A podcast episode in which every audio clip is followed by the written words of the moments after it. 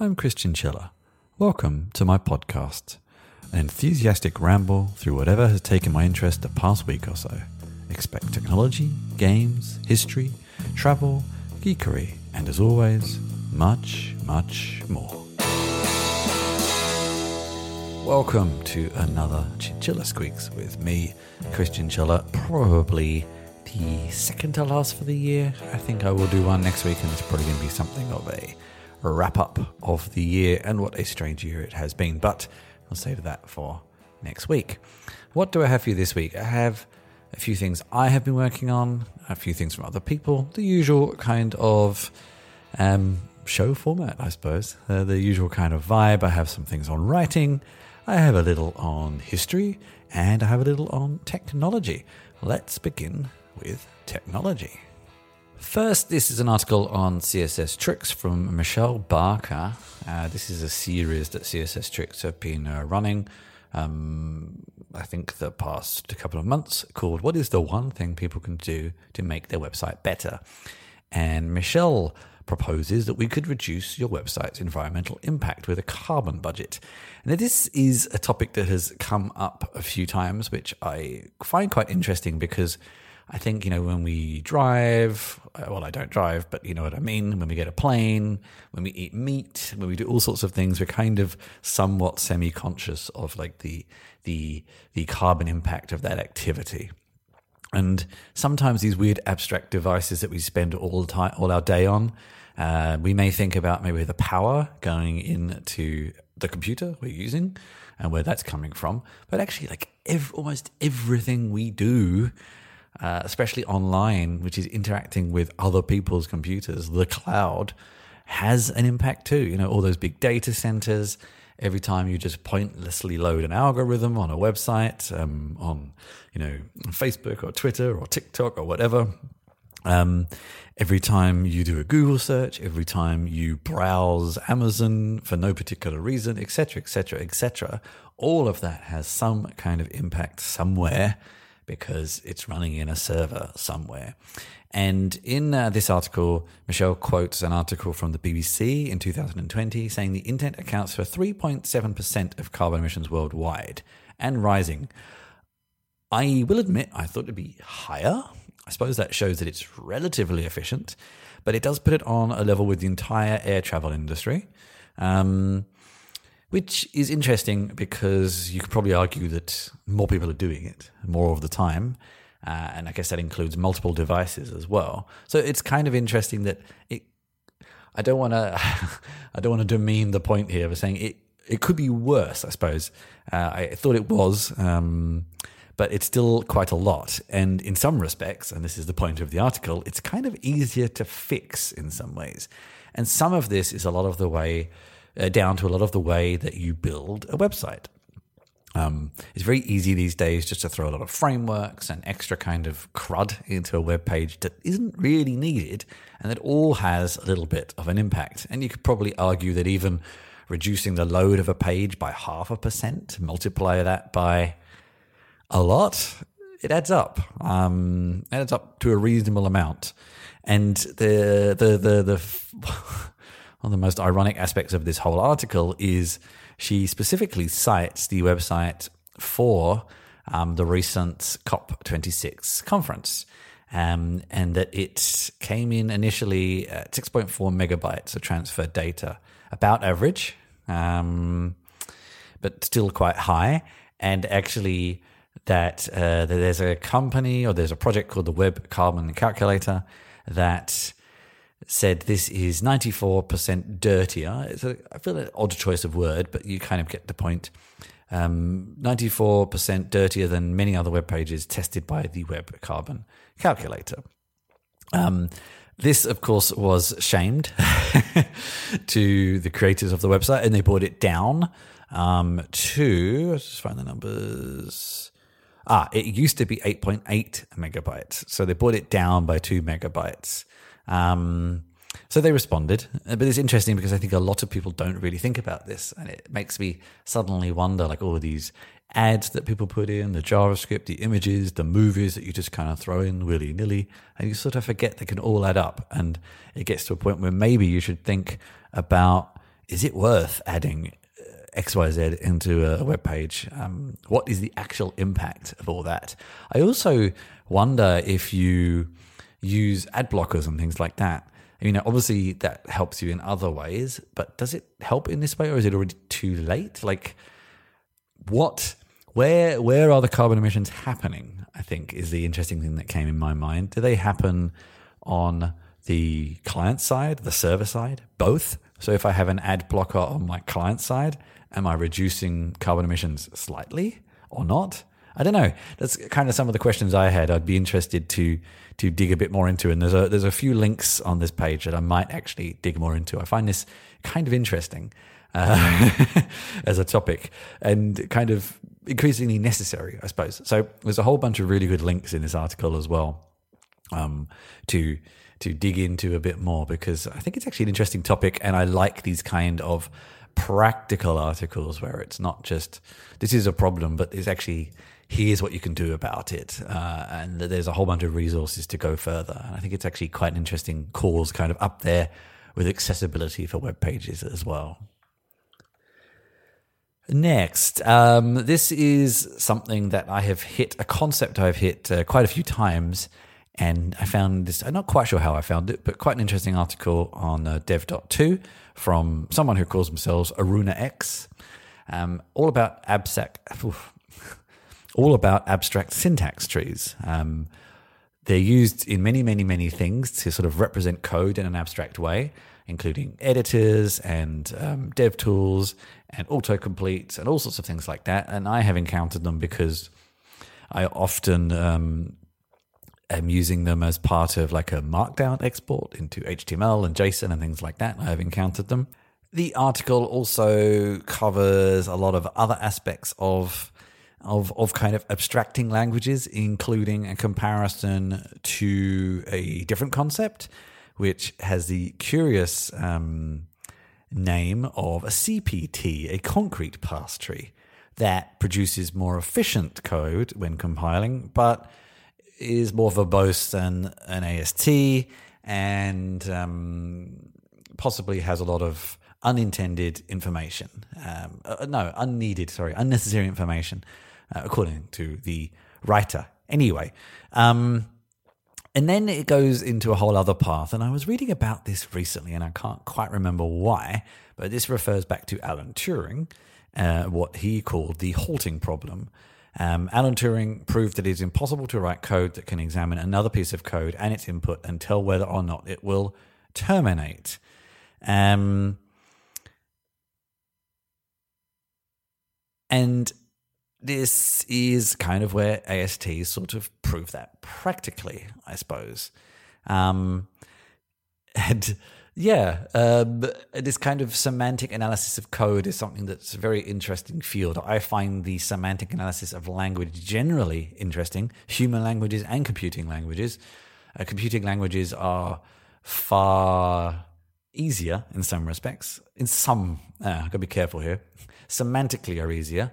In complexity can be more complex. Human languages are probably simpler in operation but more complex in semantics or more subtle. I have no evidence to support any of that, but it's kind of an interesting um, thought in some ways. sort of abstract, abstract syntax tree of human language. I'm sure that's being done. But anyway, this is an interesting article that got me thinking about a whole bunch of things and it's a nice jumping off point to all sorts of other places. And thank you very much for for writing it. Um, Aruna, I guess, is your name. and a couple of things from me, I'm just going to put in here because they're mostly technical. First, I wrote something actually on my Medium blog. I'm kind of experimenting with where I put my personal blogs at the moment. And this was uh, my, I've actually been hinting about it the past couple of weeks.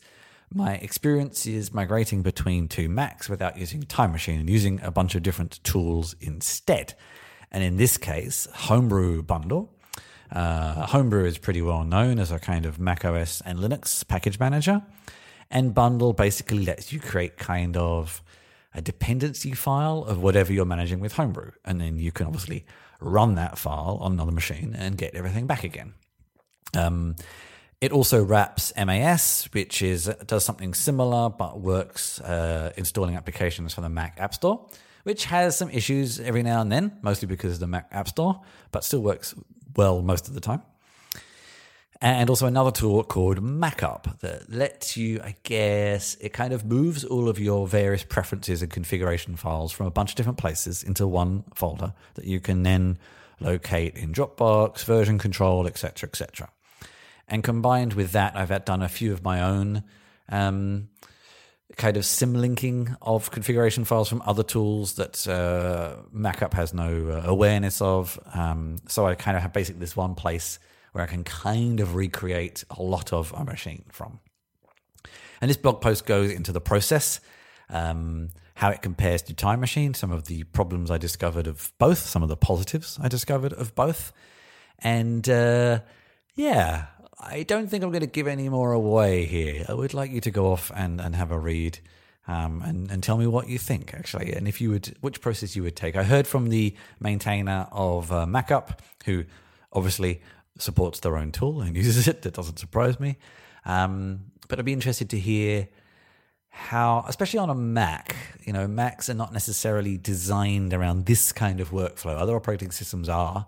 Uh, and I'd be interested to hear people's feedback on, on the process and, and what they would do uh, in the same instance, I guess. And next, I did another uh, hands on stream, a revisit of um, what was called OBS Ninja. And I covered that a few months ago, but it's now called Video Ninja. VDO Ninja, that is literally what it's called.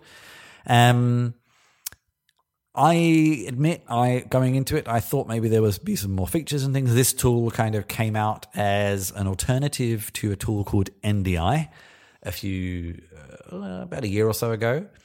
NDI is a tool. If you ever hear of professional podcasters and video makers complaining about Skype and wondering who still uses Skype, they often do use it because mm, because it allows you to get a separate clean audio and video feed into uh, mix tools like Open Broadcast Studio and various others.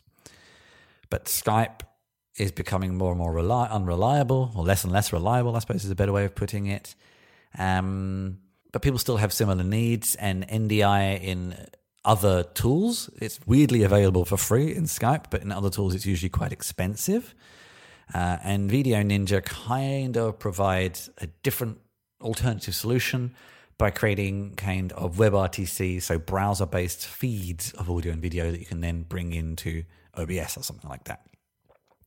They have added a, a few new features since I last tried it, and I um, gave it a whirl with uh, a guest joining me for that discovered a few issues here and there, but it mostly still works in the same way. It mostly works well. I still have next to no use case for it, unfortunately. I mostly use a tool called Restream for a lot of my videos. It kind of lets me accomplish similar ish things or similar enough for my use cases anyway. But I like the fact Video Ninja still is around. I still am concerned where they host everything. It is open source, but I don't know where they host the video feeds that you are running and how they cover those costs. I'm not sure. But um, yeah, um, have a look at that. If that any of that made any sense to you, it seems something that interests you. Now I'm going to go into my non-technical um, section. I'm going to firstly talk a little about the uh, writing writing advice. Actually, this has come. I, I have been doing an improv class uh, this uh, term. I, I, can't remember when I started October, I think. Uh, and I've really been enjoying it actually. Uh, and I'm going to do another one next year. But one thing that was brought up as a kind of principle of narrative and character is this rule of three uh, in writing, in comedy, in many, many things. And I started uh, reading about it and realized how much it is actually used. And so it was mentioned in the improv context in terms of a joke. You mention it once, twice, and then three times is the funniest, and then kind of everything else is downhill from there kind of concept. But then it's actually in many other things as well. Three Little Pigs, Three Billy Goats Gruff, Goldilocks and the Three Bears, The Three Musketeers, common phrases like liberté, égalité, fraternité, stop, look and listen, stop, drop, roll, veni, vidi, vici, etc. Yeah, turn on, tune in, drop out, etc., etc., etc., etc. And you suddenly realize how widespread this concept is in so many things. Um, and yeah, I'm kind of still working through my novel. Um, and then I kind of want to revisit it and, and try and bake in lots of these aspects, actually, uh, not just this one, but many others as well, or almost using them as maybe in other ways influence for games, for writing exercises, like looking at these traditional tropes and seeing where you can take them and what you can do with them. But it's fascinating when someone explains a rule to you and you think, oh, yeah, okay. And then you look into it and you think, wow, holy crap, this really is everywhere. um, yeah. And I recommend you read into it because it's something you suddenly realize that it is very widespread. And I wonder why. I remember learning um, around UX principles of seven plus or minus two, but three is a different one. Why does that resonate with us so much? And yeah, I don't know. I find it fascinating. And finally, getting a little bit weird places here. This is kind of history, history and religion. I uh, recently finally shut down my um, Evernote account. Been talking about and thinking about doing it for a long time, um, largely because the the new Evernote application just became so bad, and um, I've been looking for alternatives. That will be a whole other blog post and video and something at some point soon. But I've been going through a lot of my old Evernote notes when I exported them and finding a whole bunch of things I hadn't looked at in a long time. And one was obviously some talk I went to a while ago um, around uh, early religions, proto religions, religions in the Roman Empire, early Christianity. I'm not actually sure what the topic was, but uh, it led me down the path of two things. One was the Roman emperor's oppression of uh, paganism and giving way to Christianity and just kind of how brutal that period was. Firstly, two Christians, then two pagans, then two, uh, back and forth, back and forth, and just how it's been like that so much. But then also into Zor- I can't actually think how to pronounce this. Um, Zoroastrianism. Yes, it's a faith. Uh, still exists, I think. And I remember actually seeing a temple when I was last in Israel about 18 months ago. It was the last trip I did before everything shut down. Uh, and there is a temple there somewhere. I can't remember where it was, but we, we saw it. And it's one of these very early faiths. And I think it hits me, A, because I find it fascinating when you get these small religions. I just find there are some numbers in here somewhere on the Wikipedia page. Um, let me see. Bum, bum, bum. 2003, no. Uh, I'm trying to find, I remember reading it somewhere uh, about how many people still. It's usually low thousands in most countries. So globally, ah, here we go. Um, in 2012 or 2018, it's listed as around 100,000 to 200,000 in the world which I find fascinating because how these things keep going and why they keep going and how they maintain themselves in the modern world with so many other, I guess, uh, rivals to to not just religions but outside of religion, things like that, and and how something survives so long, and then equally like back in those times, how many religions there were I think even in these times when Christianity is spreading around the Western world, it's still only one of many other religions. And then what changes and when that the others almost just get completely wiped out? Um, yeah, I always find uh, that kind of period quite fascinating. I'm not a religious person, but I'm interested in religion as a historian, amateur historian in, in many ways. And yeah, it's it's I don't know. I almost kind of want to write a book about it, but it gets me I don't know what like a fiction book, but that gets me into sort of Umberto Eco territory, and that probably be too academic and, and too maybe I need to take the concept and put it into a different vehicle or something. I don't know. I can't think how else uh, I could do it, but I find it interesting. I don't know. Yep, this is my podcast. I can talk about what I like. I hope you enjoyed the show. Find out more about me at chrischinchilla.com where you can find show notes, sign up for my newsletter, and find all of my writing, games, work, and video links. There's also details on how to get in touch with me. And if you want to get even closer to what I do, join my Discord server for behind the scenes discussions and helping me produce my shows and work.